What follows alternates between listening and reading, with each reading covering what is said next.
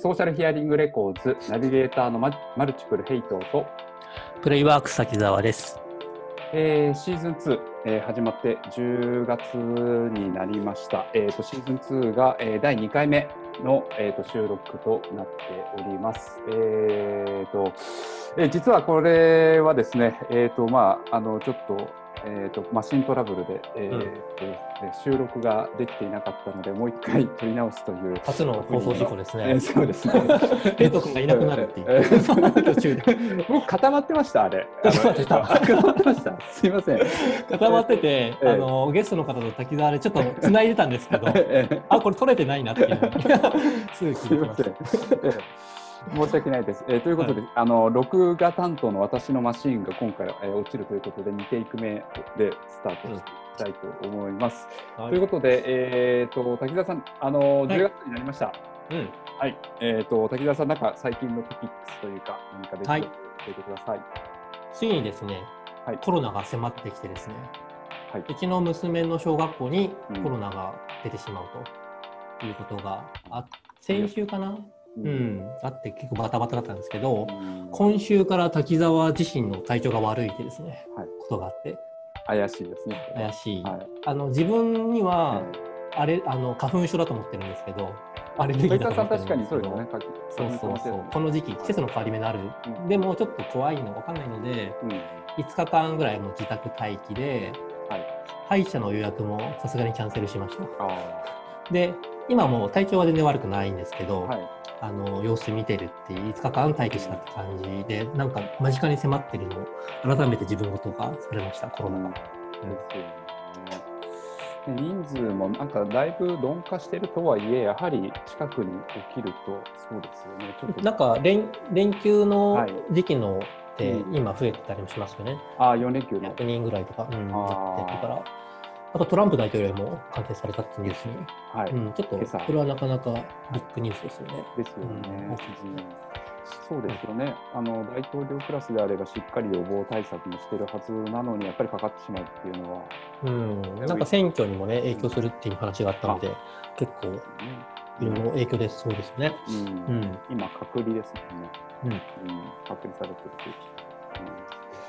そうですね、えっ、と、そうですね、私の方はですね、えっ、と、月末に息子の誕生日だ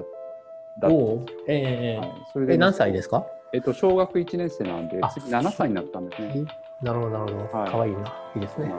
ううんん。で7歳で今までですねあのレゴとかそういうアナログなものを遊んでたんですけれども、えー、といよいよ、えーお父さんあの任天堂スイッチが欲しいぞと いよいよデジタル領域にですね うちの息子も、えー来てですねであのスイッチをねあの買いも、えー買おうとしてる方はご存知かもしれないですけどなかなか買えないんですよ今。うんうんうん。で買えないみたいですね。そうなんですよ、うんオンラインで抽選販売とかなんですよ。うん。で私、1ヶ月半ぐらい妻と一緒にそういうのに応募してずーっとやってたんですけど、全然当たらずでですね、うん。あ、これはちょっと息子誕生日間に合わないなとあ思っおー 大変。てですけど、この間、はい出張先の浜松でですね、浜松で？えー浜松の駅前にトイザラスがあるんですよ。なるほど。ちょっと浜松のトイザラスでみんな行っちゃいそうです。そう、そしたらそう、オープンとと、ね、オープンと同時に行ったんですけれども、そしたら限定で5台だけあって、おお、ゲット。ゲットということで。よかった。パパ、役割果たしましたね。ええそうなんですよ。はい役役割を果たして、息子の、えー、とデジタル化を後押ししたというような感じでございます。はい。はい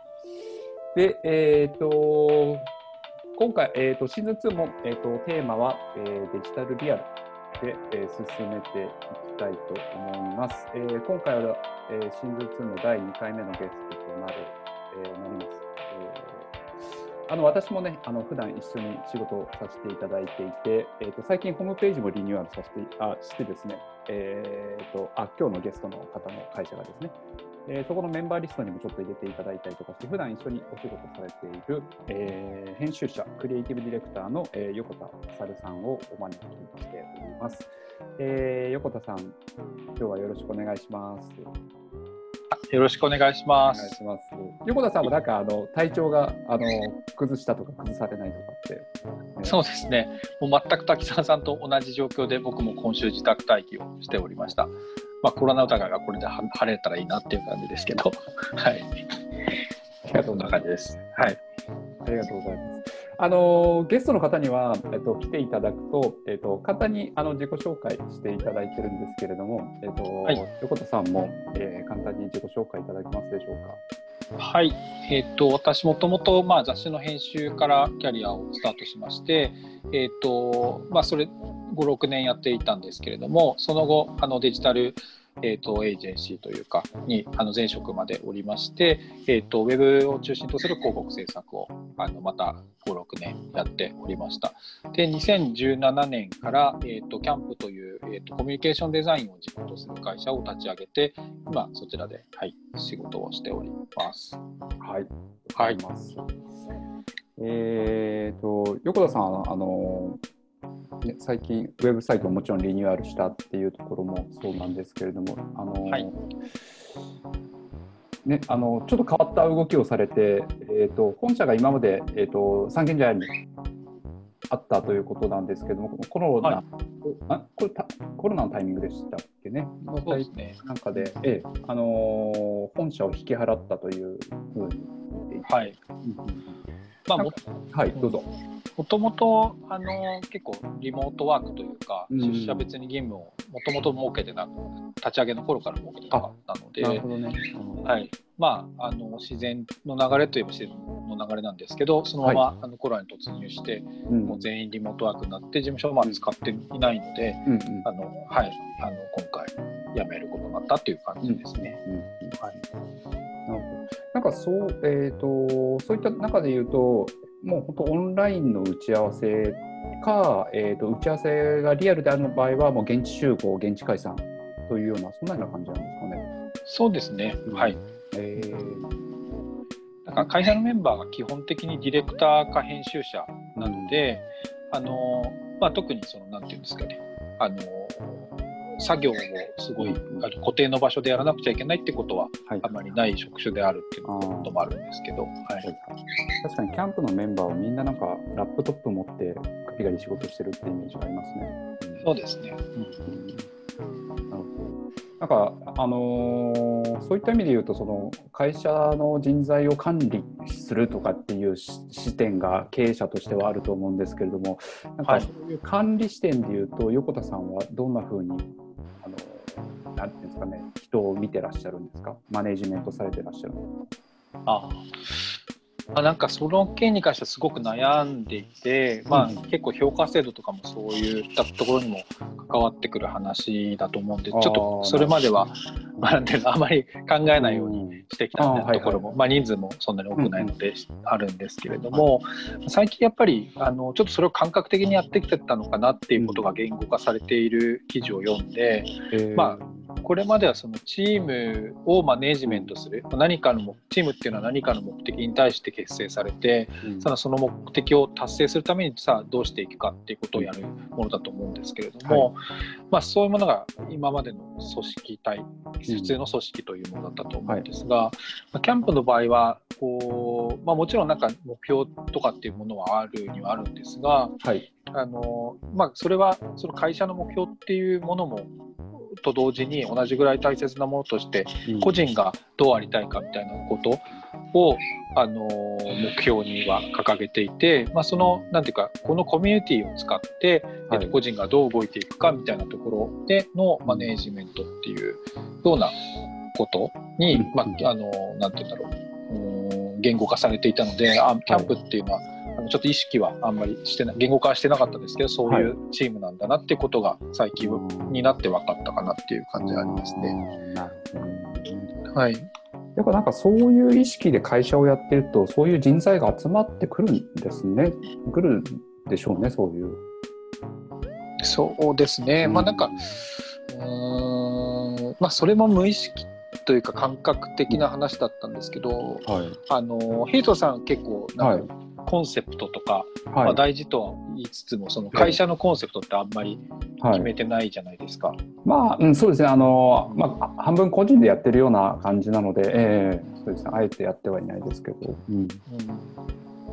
僕ら結構その明確にうんあ、の、まあ、あの偏愛でうん世の中に寛容を作るといはいはいはうコピーをそのサイトの方にも書いてるんですけども、まあ、そういうところに向かって集まってきたメンバーそういう大きなあの指針に対してじゃあ自分はこうしたいああしたいっていうような人が多いので、うんまあ、自然とそうなっていってるのかなっていう気はしますね。なるほどね。はい、じゃあやっぱり人はあのあの人を集めるにはそういうやっぱりビジョンみたいなのをこう掲げた方がやっぱり人って集まってくるものなんですかね？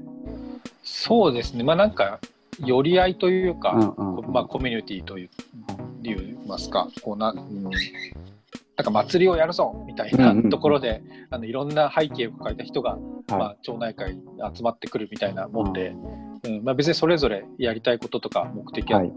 まあ、目的というか近い目的は違うと思うんですけどい。うん。祭りをやるぞってことは共通してる人がこう集まってうんワイワイやるみたいな、なるほど。なんかそういう風なニュアンスっていうのはあるかもしれないですね。ただなんかそれを自分あ私の今あれ悩みなんですけどそれを自分で考えるので結構しんどいなと思って。ちなみにこのはい。偏愛で世の中をかあ世の中に寛容を作るっていう言葉は、えー、と横田さんが考えたのか？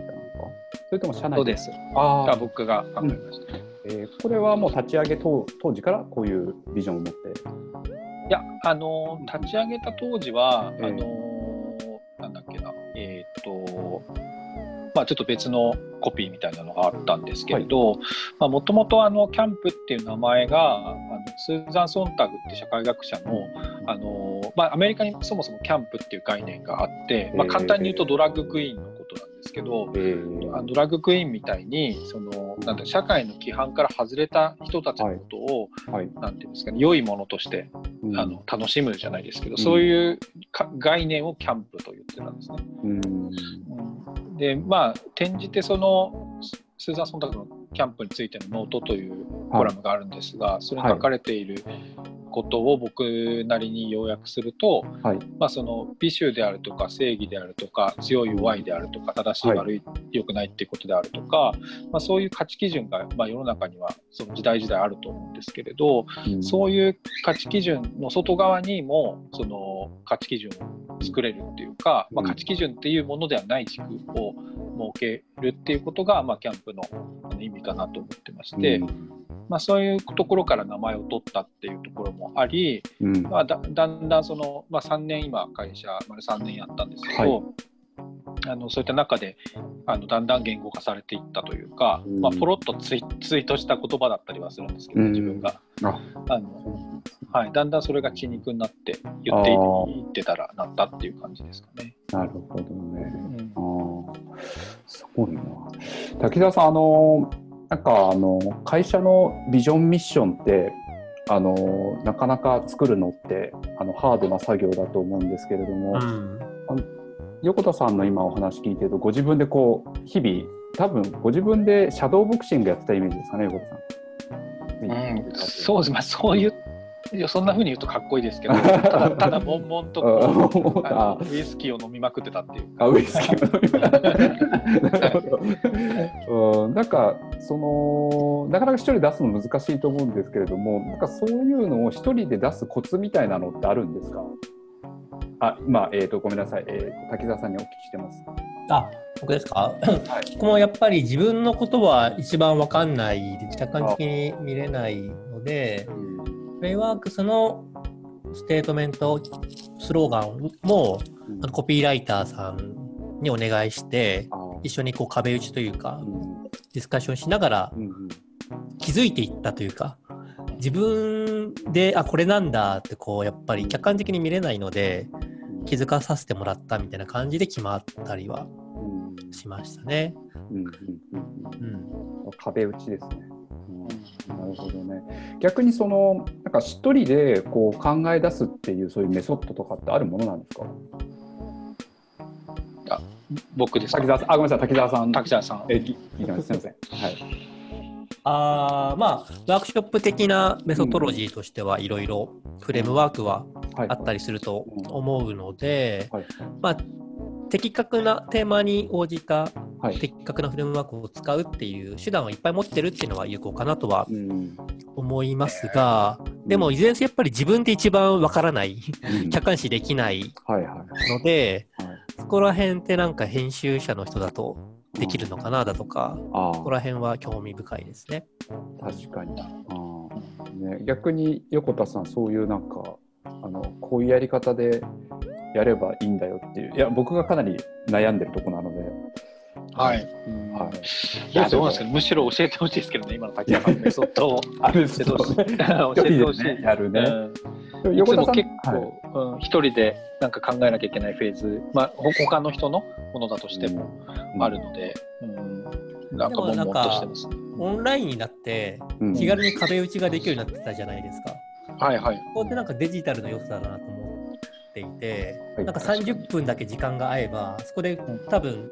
あのダベルだけでも全然うん視野が広がったりとか、いろんなアイディアもらえたりすると思うんで、そこってなんかデジタルの良さかなとは思いますね。気軽に壁打ちできるみたいなのね。うん確かに。うんうんうん確かに壁打ちしてもらいたい。もらいたい。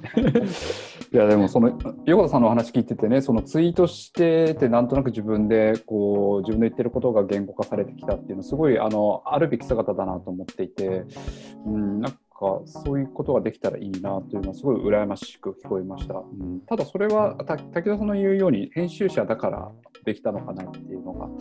あって大抵の人はそんな風にできないんじゃないかなっていう気もなんかしてて。うん。いや、なんかあの、ちょっとでも、うん。普通のやり方じゃないのかもしれないですけど、まあでも多く結構熱意のある経営者の方っていうのは結構そういうとこあると思うんですが、うん。一方で。あの結構自分の人生のこうテーマじゃないですけど、はい。なんかその社会表現者みたいな、まあうん、特に音楽とかが好きなんですけど、えーまあ、表現者ってこう社会の外側にいるみたいなうん。あの人たちだと思っていて、えーまあ、自分がもう考えるのを普通の人が考えるのを放棄してしまうようなことを延々黙々とそれを考えていって、はい。である日それが作品という形で結晶化されてうん。世の中に出てくる、まあ、出てくる場合も出てこない場合もあると思うんですけど、うん。なんかそういう人たちに憧れつつも、まあ、自分は絶対になれないなっていうのがなんか高校生ぐらいの時とか中学生ぐらいの時とか思ったりして、うんでじゃあなんか自分でできることって何かあんのかなみたいなことがうんずっとやっぱくすぶっていながら、まあ、はい。編集やったりディレクションやったりとかっていうことででまあようやくなんか、まあ、これも答えじゃないと思うんですけどはい。なんとなく言語化することがようやくできたっていう、もう39になりますが、うん。うん、なるほど。これ、うん、どうぞ。どうぞ。あこれ失敗したらだからもう本当心折れるだろうなって 人人生に対する心がもう折れてしまうだろうなって自分で思ってます。あー。あ今なんかその僕の中で気づきをいただいたのはその横田さん的に言うとアーティストは普通にやってんだぜってことですよね。つまり自分の思いだったり伝えたいことは表現することはアーティストは普通にやっていてでも私はそれは、えー、と普通の人は普通の人って言い方はあれですけれども、えー、とできないんじゃないかっていうあできないっていうのは一般な考え方であるってことですよね。あいやまあまあそうですね。そういう捉え方もできるかもしれないですね。うんまあ、でもなんかどどっちかっていうと今主題としていたのはなんかそういうことをずーっと本当に何十年も考えてたから、うん。なんか自然なんていうんですかね、うん。まあ、ある種結晶化されたのかもしれないし、うん。まあ、絞り出したというかうん。感じかもしれないですね。うん、あとはその音楽とか表現そのものがやっぱり自分とのさっきのシャドーボクシングじゃないですけど、本を読んだりしたら自分の考えが整理されたりするじゃないですか、はい。うん、なんかそういうものだと思うので表現活動っていうそのもの自体が作品というものは。だからそういうものと多く触れ合うっていうこととかちょっとあの抽象的ですけど大事なんじゃないかなとは思いますけどね。なるほど、ありがとうございます。いやー、キャンプっていう名前が意味が深くて、ちょっと、あのーね、あのー考えさせられるというか、あのー横田さんのなんて哲学というか理念が非常に込められたあの意味なんだなと、はい、感じます。であの今回そのテーマとして一応デジタルリアルっていうあのテーマで、えー、やっているんですけれどもあの横田さんの中でなんかデジタルリアルっていう言葉を聞いて思うことあのここ最近でもいいですし昔から考えてきたことでもいいと思うんですけれどもなんかその辺あの聞かせていただければなと思うんですが。そうですね。ちょっと思いつくままに喋ってしまうかもしれないんですが、はいはいはい、なんかキャンプを始めるときに、えー、多分リアルの価値っていうのはこの後ものすごい高まっていくだろうなって思ってたんですよね。まあ、人と直接会ってお酒をかわ飲み交わすとか、そういったこともあの恋人と会うとかっていうことも、うん、何か演劇とか見に行くとかっていうことも、ライブに行くっていうこととかもですね、って思ってたら、まあ、コロナになってものすごい本当に急激にそうなったっていうのがあって、まあ、予測通りだったとはいえちょっと驚いてはいるんですけど。うん、でなんか、まあ、と同時にそのデジタルでその人とさっき滝田さんも言ってましたけど気軽にその壁打ちができるコミュニケーションが取れるっていうようなことが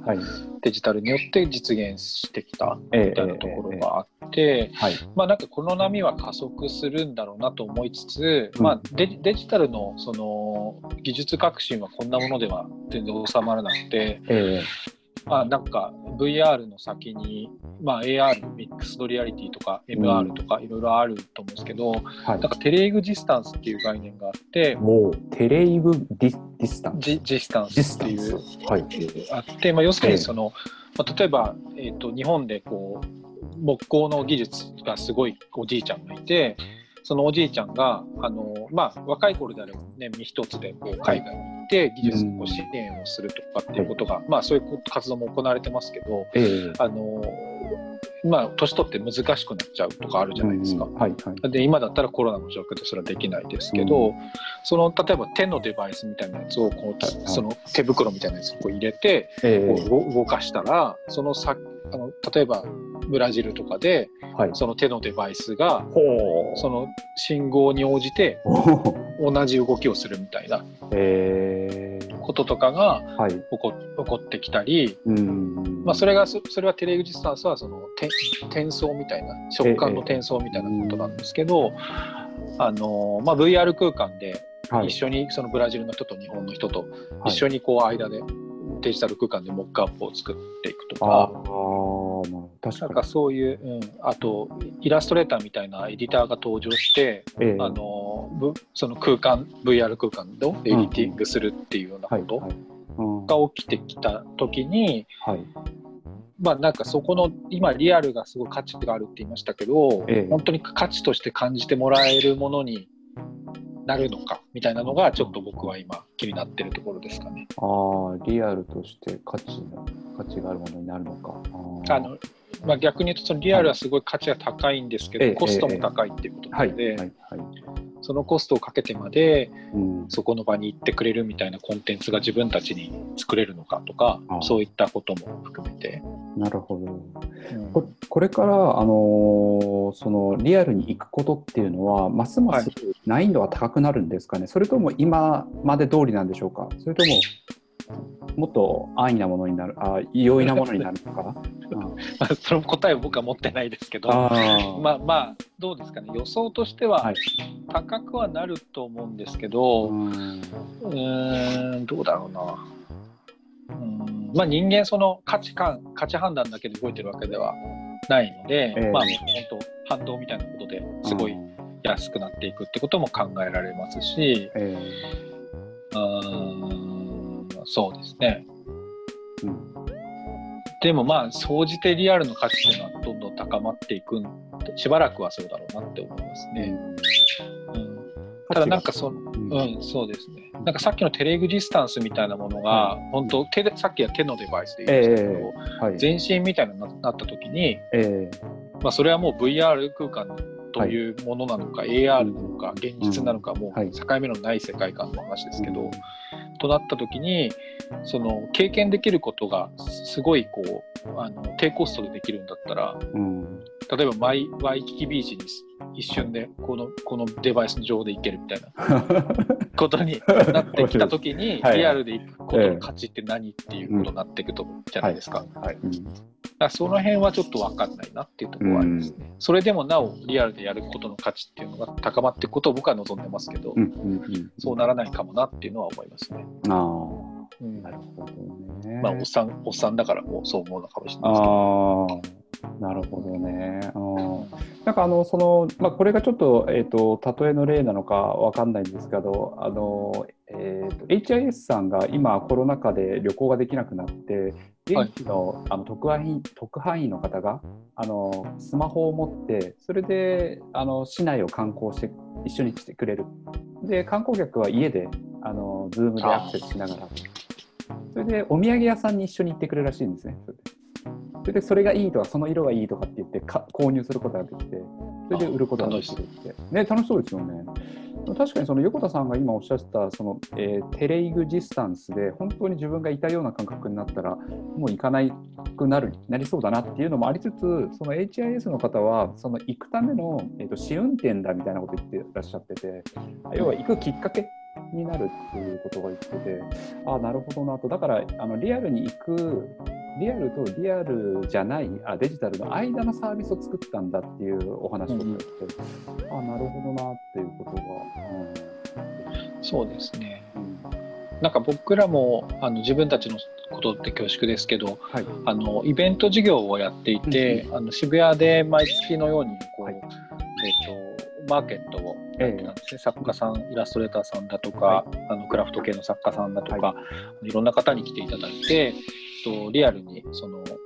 まあ、マルシェ台みたいなところで自分たちの作品を置いて会話しながらその作品を購入していただいたりとかっていうマーケットなんですけど、だからそれを、まあ、この状況でしたのでオンラインに置き換えられないかと思って、まあ、オンラインマーケットみたいなことをあのリボっていう、はいあのツールを使って始めてたんですけれども、まあ、結構そのリアルなコミュニケーションに近いような、まあ、こうやってオンラインでつないで会話をしながら、うん。この作品どういうものなんですかどういうもので作られたんですかとかってお客さんに聞いて、まあ、会話を楽しみながらお買い物できるみたいな、はい。まあ、そこまでの体験っていうのはオンラインでも作ることができたので、うん。あのまあなんか代替手段というべきものではないと信じたいですけど、ええまあ、ある程度その、うんうん、置き換えることがはい。できてしまっているなっていうのが、なるほどね。まあ、仕事の面でも、うん、あの自分たちが作るコンテンツの面でも思いますね。あー。取材なんかもほとんど今オンラインですしね。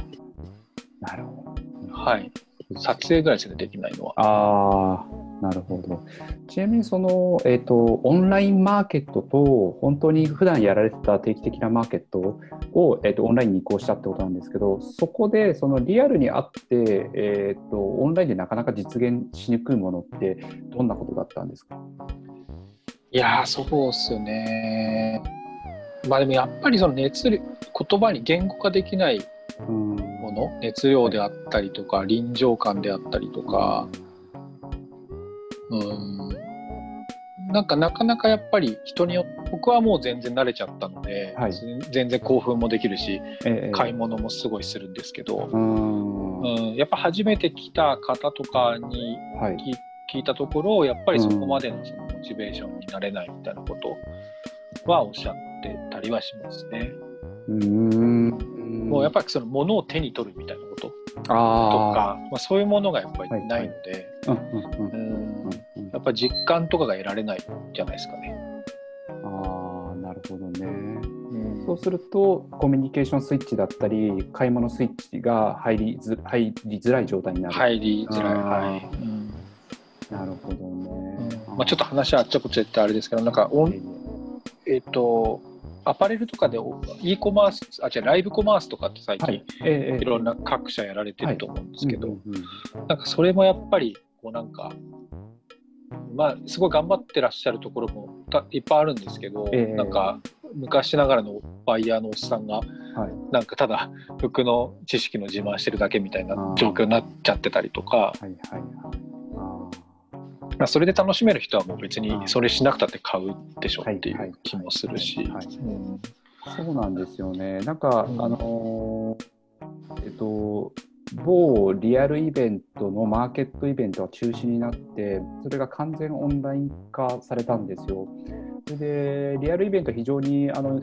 えーと、認知度も高い、まあ、結構素敵なイベントあ、マーケットイベントだったんですね。で、それがオンライン化になって、僕も参加してみたんですけど、なんかその、ちょっと良くない方面として、そのオンえーと、通販みたいな、通販、えーと、テレビ通販みたいな、テレビショップみたいな状態になってて、はい、作家さんの思いとかとかとは、なんかちょっと別にこうタイムラインの中のイベントになっちゃってるのは非常に残念だなと思って、うん、だから何が足んなかったんだろうなと思って、ちょっと自分では分かってないくてですね。うんなんかそういう意味ではなんかその熱量が伝わりにくい状態の中でどういうふうに熱量を伝えるような仕組みを用意すればいいでしょうか。うんまだ本当に悩んでるところですね、うん、それは。うん、だけどなんか、まあ、リアルっていうものも、まあ、気をつけながらですけど、まあ、さっきのコロナのかかったかもみたいな武田さんもあのありつつあれなんですけど、あのまあ、気をつけながらちょっとね、外にも出ていこうかみたいなあ機運はあるとは思うんですよね今の日本でも。はい、でまあ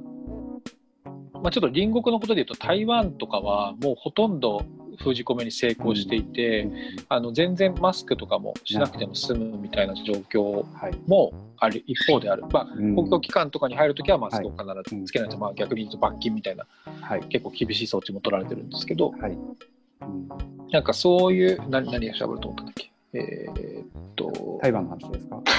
あ台湾の前には何を聞きありましたっけ？すみません。台湾の前には、はいオンラインから熱量をって話でしたっけ？そうですね、熱あそうですね、私が質問したのは、そうですね、えーと、リアルで熱量伝わるんだけど、オンラインだと伝わりにくいので、どういうところに注意してますか？あそうですね。そあ、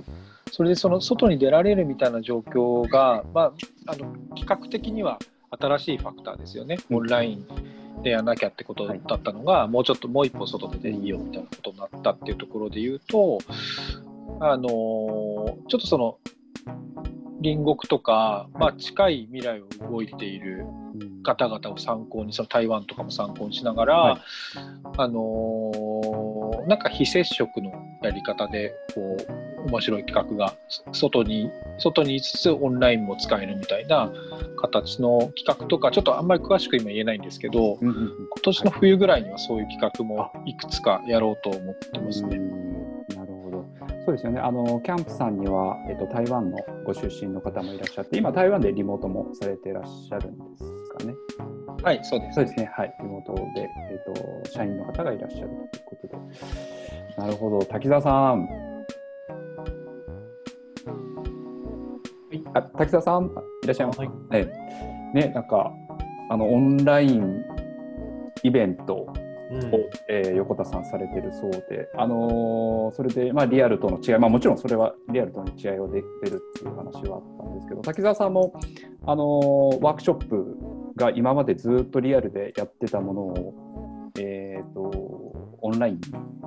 行というか一時的に移行したわけだと思うんですけど、なんかそこで、まあ、共感するところだったりその熱量っていうあのワードが出たんですけど熱量がないとなかなか購買スイッチだったりコミュニケーションスイッチが入らない。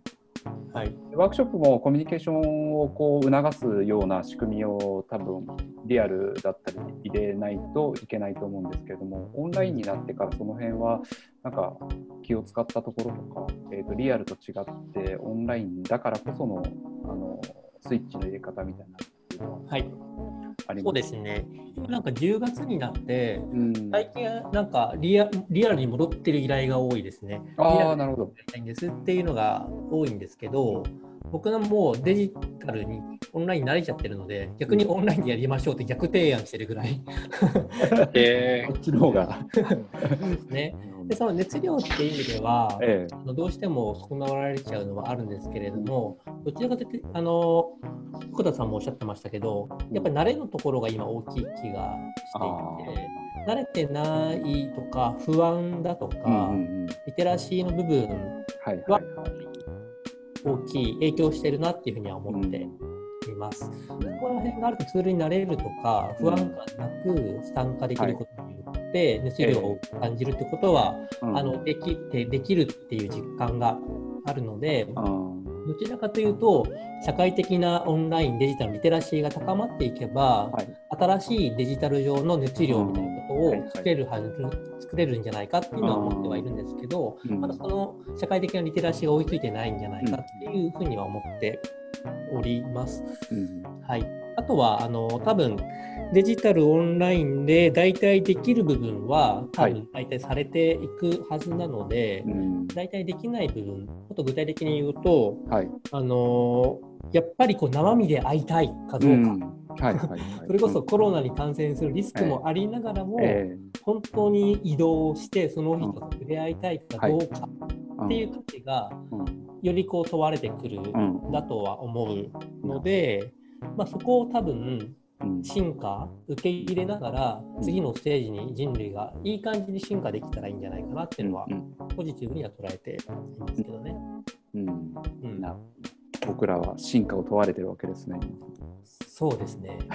なので結構いろんなものがデジタルオンラインで大体できちゃうんだってことがまあね。分かってきたので、はいはい。その先に何を求めるかってことを問われているんだと思います、はい僕らがは。い人類が。ですねさっきのデジタル上の熱量ってすごいいい言葉ですね。ううんんうん、確かにって感じ。うんねはい。そう、我々は問われているということですね。ということで、あの横田さん、あのはい。名物コーナーに、あ、見えます、えコーナーーそろそろ入りたい、はい。入ろうかなと思うんですが、えっと、えーと、あれコーナー名、コーナー名が滝沢ヘイトの壁打ちレディオです。のコーナーになります。えーゲストの方が悩まれていることを、えー滝沢ヘイトに、えー壁打ちしていただいて、何かアイディアのヒントにしていただければと思いますが、えー本日のお題をお願いできますでしょうか？ちょっとガガチかつあんまり整理されてないかもしれないんですけど、はい、ちょっと少し汲み取っていただく部分もあるはいはい、全然そういうのでも、OK です。あのですね、まあ、あのちょっと仕事のビジネスの話なんですけど、ビジネスの立て付けの話なんですが、あのまあ、これまでその、まあ、ヘイトさんも滝沢さんも、やっぱりこうクライアントがいて、その方々がこう困ってらっしゃる課題感とかを、まあ、見出しつつか、解決しつつ、あのお仕事されてきてて、まあ、僕もやっぱりそういうところはあるんですけれど、であの最近あのそう、受託ビジネスっていうこと、まあ、好きだし、すごく人の役に立てるっていい、はい。嬉しいことだなって思っているんですが、はい。あのちょっと限界を感じるところも一方でやっぱりああってこう社会状況によってもすぐなくなっちゃうなって思ったりもしていて、であの最近ちょっとその受託っていう関係性じゃなくて、はい。あのもうこっちからあと例えばですけど、えーっとそうですね。あるメーカーさんにそのメーカーさんが持ってる資産を使ってはい。僕らが持ってるその、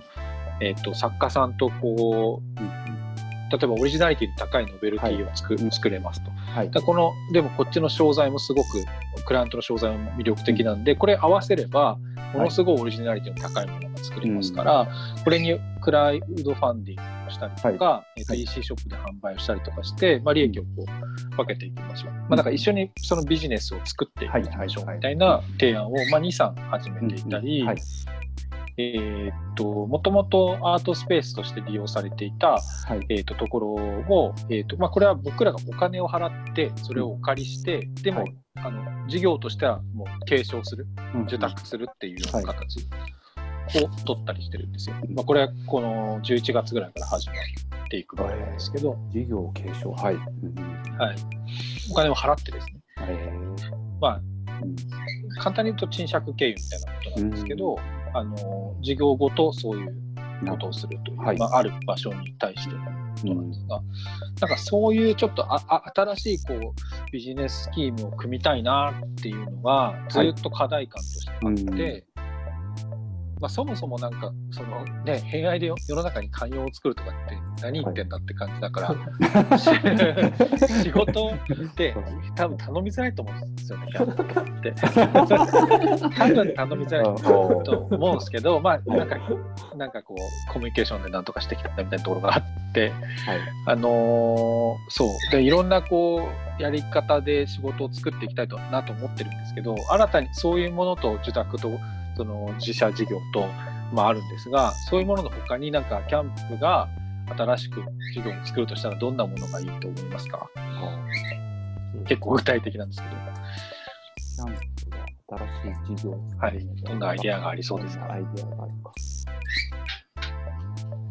リソースとしては、今、えっ、と、ディレクターという企画、プランナーディレクターの方が、で構成されてるってことですよね。そうですね、うんはいディレクタープランナー編集者ですはいね、。はい。はい。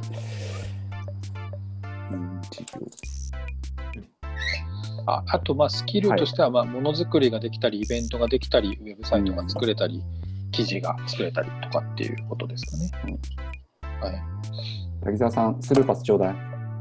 スルーパスちょうだい。いつもいいスルーパス作れるから。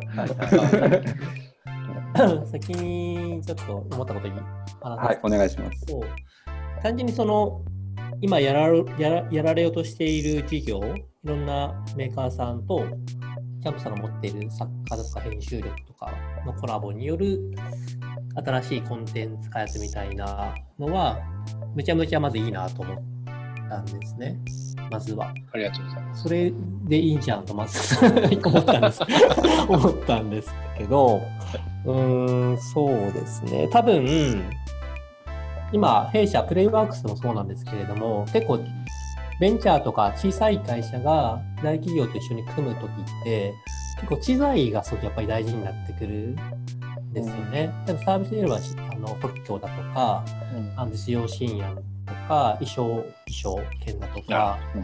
あにのプレイワークスの場合は結構そこら辺を1年間ぐらい今勉強結構大企業とのコラボが多かったのでその辺は結構勉強してきたんですけれどもなんかそこまでちゃんと権権利の部分でマネタイズするっていうところまでいけるとちゃんとビジネスとして安定するんじゃないかなとそのコラボの先にですねうん意外とそこってなんか苦手じゃないですか？ものづくりの人って。そうですね、確かに。契約とか機材だとか 苦手なので、なんかそこもちゃんと設計されていることが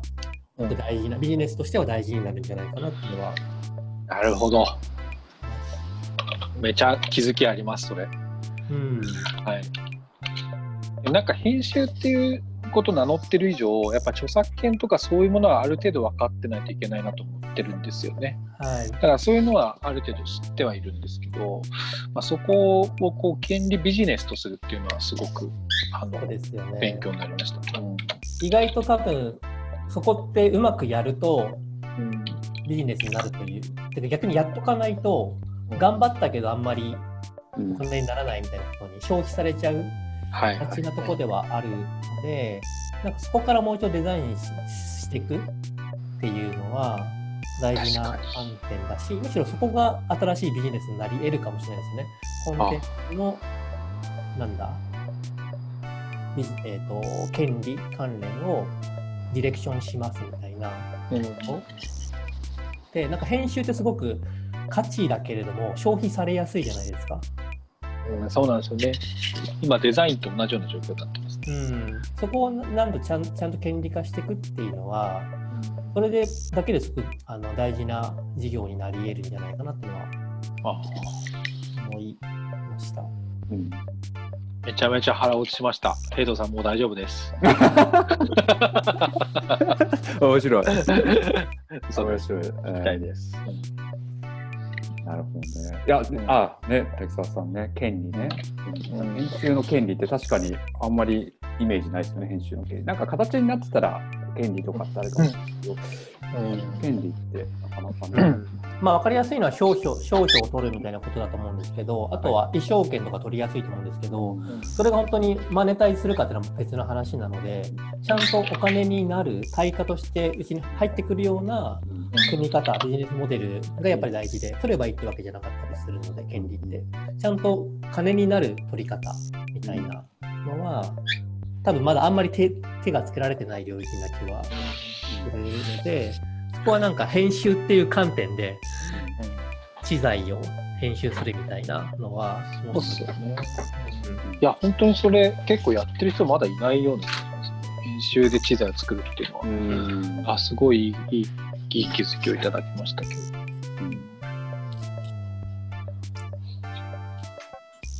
ああ、編集部、知財を作うん。る。うんすごいですね、このコーナー。このコーナー、こんな一瞬で答え出せる滝沢さんしか話してないからね。いや、もうだから、ヘイヘイトさんのいつ来んだろうって思ってますよ、さっきから。いや、もう特にないですね。なんか、いや、いやいやいやと、あの、うん。っていうとね、私はそうですね、あの、キャンプさんは、まあ、結構近い存在なので、あんまりアイデアなくて、それで、なんていうんですかね、あの逆になんかその、何をやったらいいかというよりも、それを決めて動くよりも、なんか走りながら形になってるっていう方が、なんか今っぽいんじゃないかなっていうのは、なん。か、うん。なんかそのビジョンとか作ってあ、ビジョンというかゴールか、ゴールか、なんかこれをやるって作って、それに走って、走ると、大抵変わってたりするので、うん、なんかね、とかっていうことはちょっと思いました。それで、えーとそれこそどどこかしらの経営者がおっしゃったんですけれども、決断決断するのを早くするのは、えーあうん。答えを、えーと、答えは正解かどうかは別に、えーと、正解かどう正解にするように走ればいいっていう決断してから。そういうことをやってたのがすごい、あの、僕の中で腹立ってて、なので、まあ、やるって決めて、それを正解にする努力をするだけ、あの逆に決めるのであれば、うんなので、いやそれはなんか戦略的にこれやっても、はまんないものははまんないんじゃないかな。まあそうですね。うん、なんかでもそういうこそういう知恵知恵というかそういうふうでありたいなっては思うんですよね。だから今自分たちはすごく走りながらいろいろ決めて、まあ、たまたまうまくいってる部分もまああるっていう感じですけどもう少しこういろいろ考えられるだろうなっていうのは思うんですよね。はいはい。うん。なんかそれってすごくこうさっきの元の話も戻るんですけどええ。労働集約型のビジネスで代表でとかだと自分のリソースっていうのは一番多分貴重だしお金にもなるじゃないですか。はいはいでこれが結構どうやったら脱却できるのかみたいな話でもあるのかなと思っていて、そうそう。うん、ださっきの知財みたいな話とか、まあ、ヘイトさんがやってるその、えっと、ドネーションのあのシステムやろうとしてるじゃないですか。はいはい。うん。あの N NPO とかの方にサービス、ウェブサービス、あはいはいそうそうそう。うんなんかああいうこともをを自分も考えないといけないなっていうのはヘイトさんから結構最初にその NPO のサービスのこと聞いてあこういうこと考えてるのかと思ったんですよね。うん、で滝沢さんもさっきおっしゃっていたあのまあそのラジオの前でしたけど、えっと最近やられてるお仕事の作り方とかもそういうのに近いなと思ってまして。うん、そういう考えていかないと、もう身を滅ぼす、労働主役型のビジネスは身を滅ぼすなと思っているんですよね。あとはなんかワークショップの最近のトレンドで言うと、ビジョンドリブンみたいなだとか、アートシンキングみたいなのがかなり、あのー取りイノベーションの手法としては注目されて、僕も実践したりとかしてるんですけど、まさに偏愛じゃないですか。うん。あのビジョンとかアートシンキングって。そういった文脈で企業のビジョン作りうんだとかは、今かなりマッチするビジョンと。なるなとは思いましたけどね。ななんかそういったワークショップ一緒にやれたらいいなって思いました。ああ、ぜひぜひ、うん。そういうのやりたいなっていうのを、ヘイトーさんともつい先今週か、今週頭ぐらい話してたんですよね。うん。なんか偏愛力だとか妄想力って今求められてますよね。うんうんそういうのだけはあるんで、他なんもない。ああ、それでいうとやっぱりキャンプさんはあれなんじゃないですか、そのアーティストさんとのやっぱりつながりがむちゃむちゃあのあるので、なんかそのアーティストさんと新しい創作活動というか、うん、なんていうんですかね、創作活動というかビジネス活動というか、はい。を、うん、それを編集していく、まあ、すでにやられてると思うんですけど、そのあの手数を増やしていくというか、はい。可能性あると思いますけどね。うん、あ滝沢さん、そういえば僕はあの独立したての時にあのいろんなパートナーさんを、えー、と紹介していただいたのがあの横田さんなんですよ。うん。そうライターさんの方とか編集の方とかフォトグラファーの方とかそうなんですなので本当に、んあのそのつながりが本当に太いつながりを持ってらっしゃるので、うん、いいですね。まあ、ヘヘイトさんに紹介してる人は、僕、めちゃめちゃ仕事してる人ばっかりですからね。ヘヘイトさんにだから紹介したっていうことですよ。うんありがとうございます。本当に横田さんの紹介なければ今のマルチプルはありません。って言ってとんでもとんでもありません。はいビールっていう。ねそう。うんどうでしょうか、風内。うん。どうぞ、横田さん。うんなんか、うん。そうあ悩みの方は結構かなり腹落ちがあのお二人からいただいたご意見でありました。ありがとうございます。え逆にそのお二人はどうですか？そのさっきさ最後に言った労働集約型のビジネスからっていうのをやっぱ考えていらっしゃいますか、あそれは、ね、うん。あわ私からじゃあ、あれですと、労働集約、そうですよね、何かやっぱり形作んなきゃいけないなと思っていて、それでまあ私もその半年前からちょうど Wantedly で採用活動を始めて、えーそれで、ただあんまりその労働集約型は別に僕が嫌いじゃなくて、やっぱりあの好きなんですよね。それで、えー、と横田さんからその言っていただいたキフティっていうそのドネーションの APS サービスとかっていうのをやったんですけれども、まあ、それなりに利用者はいるんですが、そんな、まあ、大きくスケールはしていなくて、ただ、なんかあれをやって思ったのが、やっぱりあれをずっと売り込む人だったり、ずっとサポートする人だったり、あのーそういう人が必要だっていうのに気づいたのは、すごい、えー、と学びでしたね。ってなので、やっぱりああいうことスタートしたら、やっぱりちゃんと、なんていうんですかね、えー、とリソース確保して、それに専業の人を用意しないと、やっぱりサービスって回り回らないんだっていうのは感じました。なんかどんどんそういうサービス作ろうとかはないんですか？うーんどんどんそういうサービスを作る。あ当たったら人をつけていくとか。なんかね、そのアプリとかそういったサービス系って僕よりも多分あのアイデア持ってる人いっぱいいるし、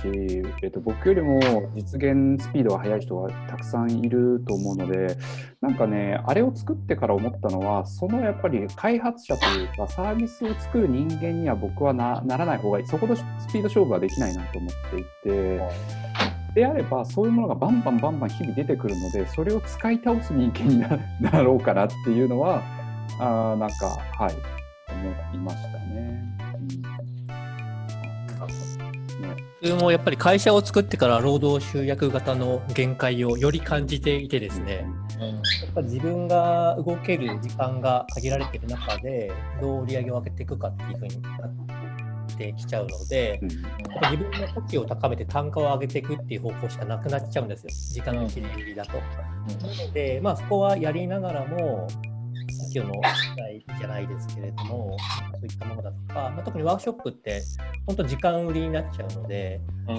あるのはワークショップ単体というよりも、なんか、プログラム開発を、その企業向けのプログラム開発をして、その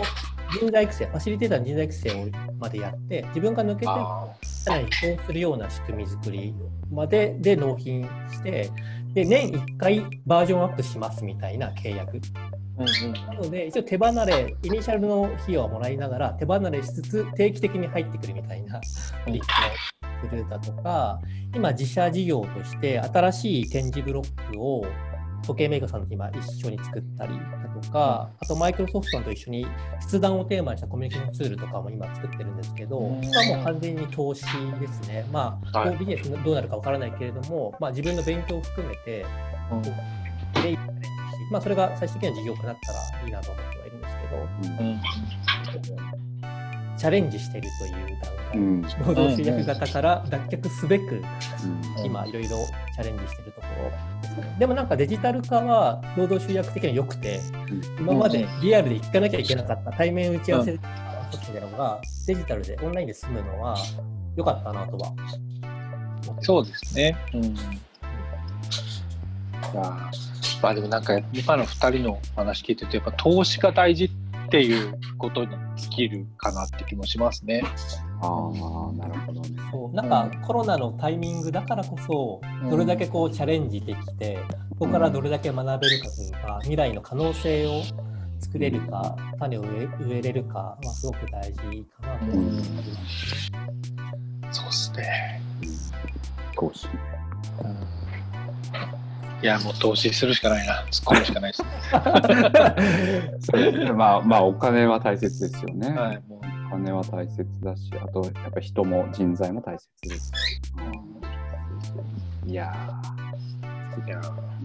楽しみですね、キャンプ。なんか、来年また、ね、新しいことまたしてそうで。はい。はい。ですよね。あと、あとはまだ発表されてないこととかいろいろあるわけですもんね。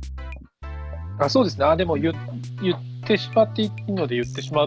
うんと、あのさっき横浜あごめんなさい。アートスペースをあのやっていくっていう話をし軽くしましたけど、あの横浜であのまあオルタナティブスペースというかですね。あのまあ、簡単に言うとライブハウスみたいなものを始めるうん。というのが僕なりの投資ですね、うん。その先の話で言うと、あうん。まあ、もう直接的にアートを支援する、ーうん。自分たちが直接支援する場所をやるっていうこと。うん。ギャラリー的なライブ、あ、ライブハウスとギャラリーがなんかあるような感じですかね。そうですね、うん。はい、あの演劇箱としてもうすでに有名な、ある程度、あの年間、まあ、毎年あの行われているイベントがあるような箱なんですけど、うんまあ、そこでライブをやれるようになったりとか、展示をやれるようになったり、改造しつつ運営をしていくっていう感じです。はい、うん楽しみですね。それが具体的にいつぐらいに？11月からやります。はい、楽しみですね。僕も一度人もええ僕も実は一度行った行ったことがあって、あのあ横田さんの、ええご紹介で演劇を見に行って、そうですね。はい、すごいいいところですね。ええ地下のスペースで。はい。滝沢さん行きましょう。5日後に。5楽しみ。日後に。5今、滝沢さん、そう、滝沢さん、あの5日間は動いちゃダメだから。そ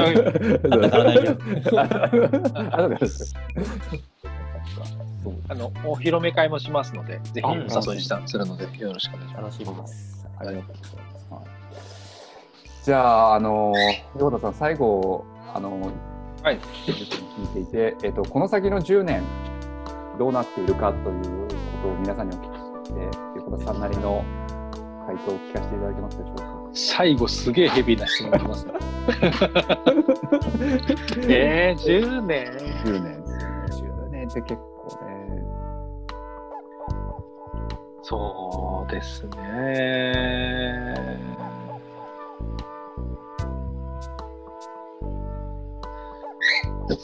この先の10年どうしていきたいかみたいなことですか？あまあ、どう捉えていただいても、はい、どうしていきたいかでもいいですし、どうなっているのか。はい、世の中がですか？自分がですか？あ、どちらでも結構です。はい、どちらでも結構。この先の10年。まあ自分はっていうことで言うと、まあこれはいつも変わらないんですが、ええ。まあ、どんだんだんもう自分もおっさんになってきて、もう来年40ですし、えっと、ええ。10年後には50なので、うんうんまあでも50でも、えっと、まだまだやれることあるっていうことを、あの自分の、まあ、後輩みたいな人とか、うん。若い人たちに伝えていけるようにしたいですし、うんそそのためにはねどんどん新しいことをやっぱ取り入れていかないといけない、うん。だと思ってます、うん。勢いを失っちゃいけないと思ってはい。ます。はい。で世の中はもう全くわからないんですけど、まあなんか、やっぱり、あの、方向性として、やっぱりあんまり今の日本の状況っていうのは、よく、良いとは思っていないので、まあ、やっぱそれが少し、日本の状況っていうか、まあ、うん身の回りの人たちの状況ですかね。はい。ライブができないとか音楽、うん。うんあの直接見れる環境がないとか、やっぱそういうことはもう少しずつでも自分の力やみんなの力で変えていきたいなというふうに思ってます。はいはい。うんなんかあんまり答えになってないかもしれないですけど。いやいやいやいや、うんはい。それを実直に実現していくということですかね、10年。そうですね、うん、もう死ぬまでこれをやる、さっき言った AI, AI で世の中を変えるってことを、会員を作るってことをやると決めているので、あの別にキャンプという会社が仮になくなったとしても、僕は別に変わらずやってると思いますし、なるほはい、そんな感じですか。ど。ありがとうございます。えーはい本日のゲストは、えー編集者、クリエイティブディレクターの横田勝さんでした。ありがとうございます。ありがとうございました。